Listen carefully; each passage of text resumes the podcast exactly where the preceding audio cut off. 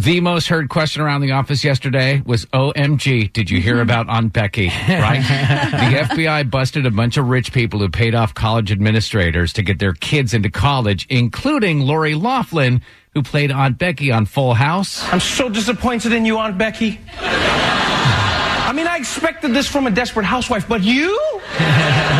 I mean, I almost had to rub my eyes when I saw that headline, Aunt Becky charged with cheating the college admission process.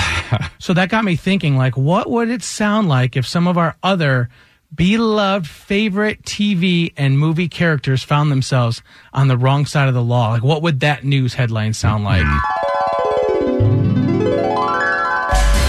Good morning. It's four o'clock. I'm Mark A. Lewine, live from the twenty-four hour News Center.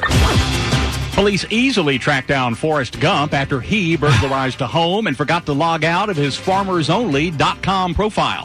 Surveillance footage shows an intoxicated Mary Poppins at a Norcross Waffle House singing Dave Matthews Band songs to a package of uncooked hash browns.